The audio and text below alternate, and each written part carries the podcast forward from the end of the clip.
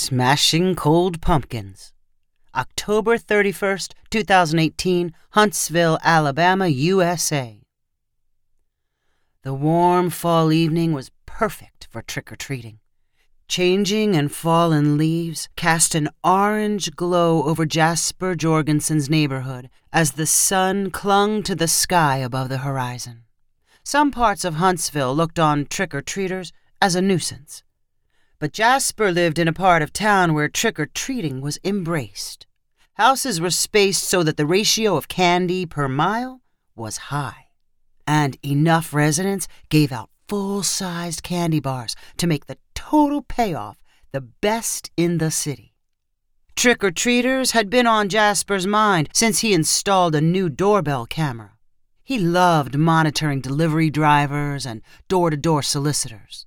On Halloween night, he sat glued to his laptop, watching a live video of his porch. With an exterior light turned on, he had a clear view of the spiderweb decorations added by his wife and the flickering pumpkin he had placed near the porch's steps. Here come the first customers, Jasper called to his wife, Lorene. Hurry, they're about to knock. I'm coming, I'm coming, called Lorene. She grabbed a mixing bowl of candy from the kitchen counter and scurried to the front door. Remember to only give them one. Don't let them grab a whole handful. I know, Mr. Scrooge. Any other advice on how to hand out candy? Jasper watched as the front door opened. Lorene dropped a piece of candy into bags held out by small children wearing princess and cowboy costumes. Their parents hung back in the shadows. Cute kids in that first batch, Jasper said to Lorene when she returned to the kitchen. Why don't you come meet some of them yourself? suggested Lorene. Nah, I'd rather watch from here. They don't want a grumpy old man giving them their candy. Jasper kept his eye on the computer screen, alerting Lorene about new arrivals. He called out how many kids were on their way to the door and their approximate ages. As the night grew later, the average age climbed. Fewer and fewer parents tagged along. After the last of the sunlight disappeared and real darkness blanketed the neighborhood, there was a noticeable shift in the attitude of the trick or treaters. Older teenagers showed up without costumes. They held up bags and sarcastically called trick or treat. Their tone sounded challenging as if they dared Lorene to ask why they did not wear a costume or if they were too old for candy. Jasper sensed potential mischief in the air. When he spotted two teenagers creeping up to his porch, one of them holding a baseball bat, he called excitedly to his wife, Here we go. Watch this. Keep your eye on the pumpkin.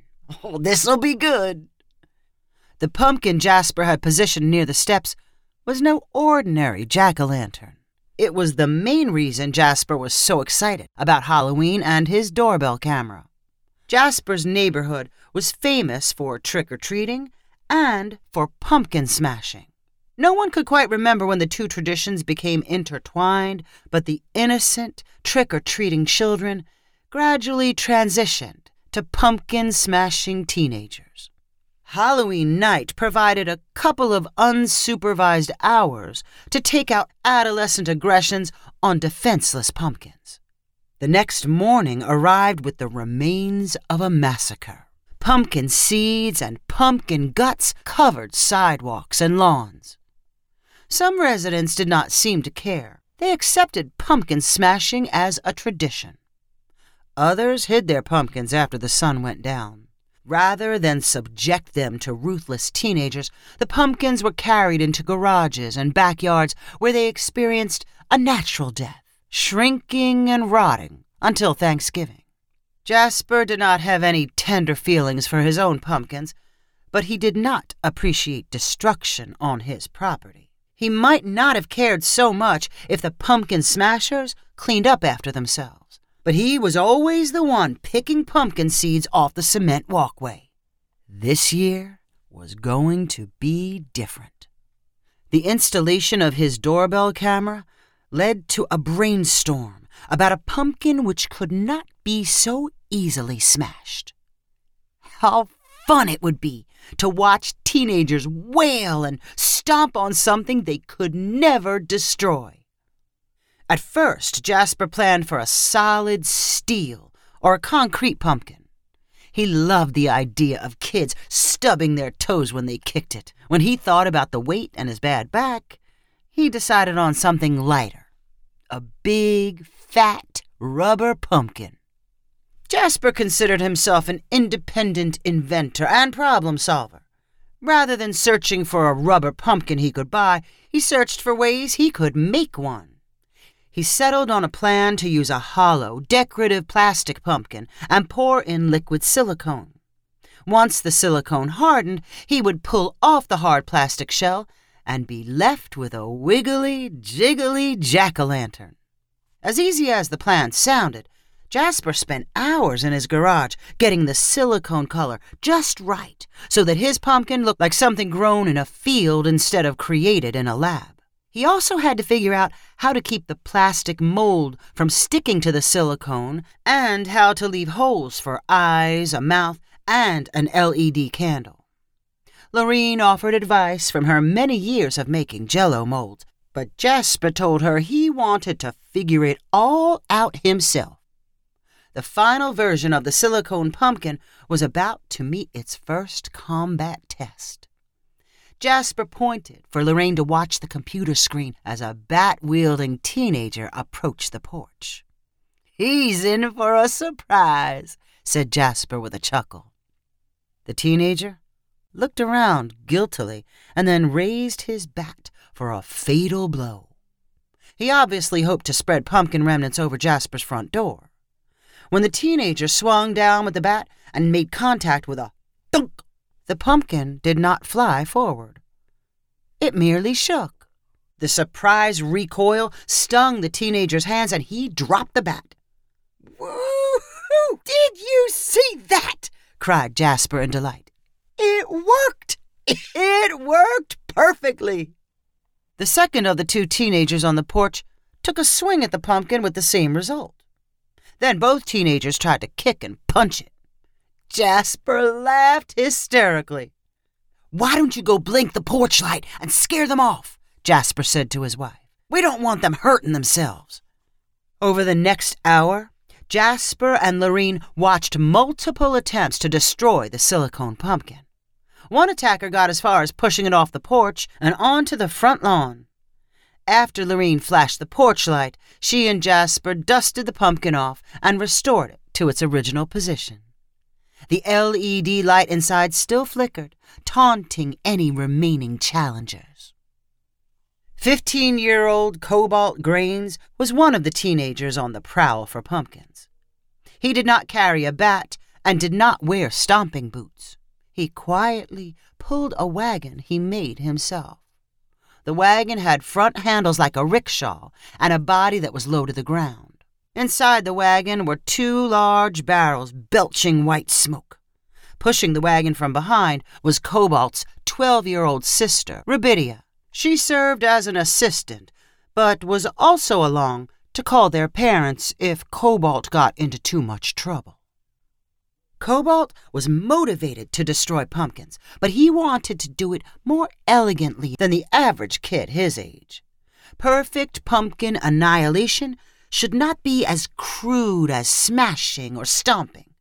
Truly blasting a pumpkin to smithereens required the liquid nitrogen held in the barrels behind him. Cobalt had always been something of an inventor, encouraged by his parents. His father worked at the nearby university where Cobalt scrounged the liquid nitrogen containers and wagon parts. And while his dad did provide the actual liquid nitrogen, Cobalt rejected any help with the wagon construction or the experimentation in preparation for Halloween night. There's one, Cobalt called to his sister after spotting an intact pumpkin next to a two story brick house. They stopped, and Cobalt positioned his wagon so that it was directly in front of the walkway that led between the street and the house's porch. Then, dressed in dark orange clothing, Cobalt slowly snuck up on the pumpkin. When it was within reach, he grabbed it with both hands and tiptoed back to the wagon. With Rubidia's help, Cobalt dropped the pumpkin into a wire basket and lowered the basket into a wide mouthed liquid nitrogen container. A bubbling noise and white vapor erupted from inside. Okay, give it five minutes, Cobalt said to himself. He kept his eye on his watch as the bubbling continued and vapor spilled over the wagon and out onto the street. That'll do it, said Cobalt when the time was up. Cobalt put on leather gloves and lifted the basket and pumpkin from the container. He transferred the frozen solid pumpkin into the harness of a catapult contraption built on the front of the wagon. After a few cranks on the catapult's winch, Cobalt made some final adjustments to the wagon's position.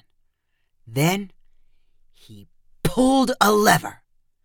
The frozen pumpkin rose into the night sky, hung there for a second, and then crashed down onto the concrete. A thousand frozen shards burst from the impact point. Bullseye, said Cobalt with satisfaction. How many more are we going to do? asked Rubidia. Until we run out of pumpkins or liquid nitrogen, answered Cobalt. He dumped some of his liquid nitrogen reserves from the second container into the one with the wider mouth. By the time Cobalt and Rubidia pulled up to Jasper's house, the indestructible silicone pumpkin was still intact. Cobalt spotted its LED candle and aimed his wagon at Jasper's porch. He tiptoed to his target and put both arms around the pumpkin. He immediately knew something was different. He backed away and then poked at the jelly like pumpkin with first his finger and then his foot. He shrugged, wrapped both arms back around the pumpkin, and picked it up. Cobalt called for Rubidia to help him push and roll the unwieldy pumpkin close to the wagon. They struggled to get it into the dipping basket, and as Cobalt dropped it into the liquid nitrogen, he said, This one's gonna need more time. Cobalt checked his watch and added the last of his liquid nitrogen reserves into the wide mouth container. Vapor spilled around him as if it came from a hyperventilating fog machine. We've got to get it good and frozen, muttered Cobalt. He was finally satisfied and strained to pull the basket from the wide container. He handed Rubidia one of his gloves, and they used them like pot holders to shove the now solid pumpkin into the catapult. I hope this can take it, said Cobalt as he carefully cranked his winch and then stood back to eye his launch angle. Fire in the hole, said Cobalt as he yanked on the catapult's lever. The magnificent silicone pumpkin sailed into the air. It did not reach the height of some of the earlier launches, but when it came crashing to the earth, it exploded into more pieces. Frozen bits of silicone disappeared across Jasper's front yard. Inside the house, Jasper had watched the whole thing on his computer screen. He sat mesmerized until his pumpkin disintegrated. In a shocked response, he hurried to his front door and flipped on the spotlight, which illuminated his entire front yard. Jasper shuffled to the spot where the pumpkin had made contact with his walkway and leaned down for some of the tiny silicone remnants. He wondered how he was going to pick the silicone out from the grass in his lawn. Jasper stood up and got his first in the flesh look at Cobalt. The teenager stood next to his wagon, his hand still close to his trigger level. Jasper walked slowly toward him still surveying the frozen damage. I worked on that pumpkin a long time, said Jasper in a cool voice. Cobalt could not tell if the man approaching him was out for revenge. It was a really nice pumpkin, he called. I didn't think you'd care if I smashed it. I thought that's what people around here do. Jasper stopped at the end of his walkway and took a long look at the liquid nitrogen wagon. I don't think I'm mad, I guess I'm impressed. You've got a nice rig here. Thank you. I made it myself, replied Cobalt in a relieved voice. Do you do this to pumpkins every Halloween? No, it's my first time. Do you make your own special pumpkins every Halloween? My first time, too, replied Jasper. You know, most people don't appreciate how much work goes into building something yourself. They think you can buy everything. Yeah, that's true. Jasper kicked at a little silicone shard near his foot. He chuckled to himself.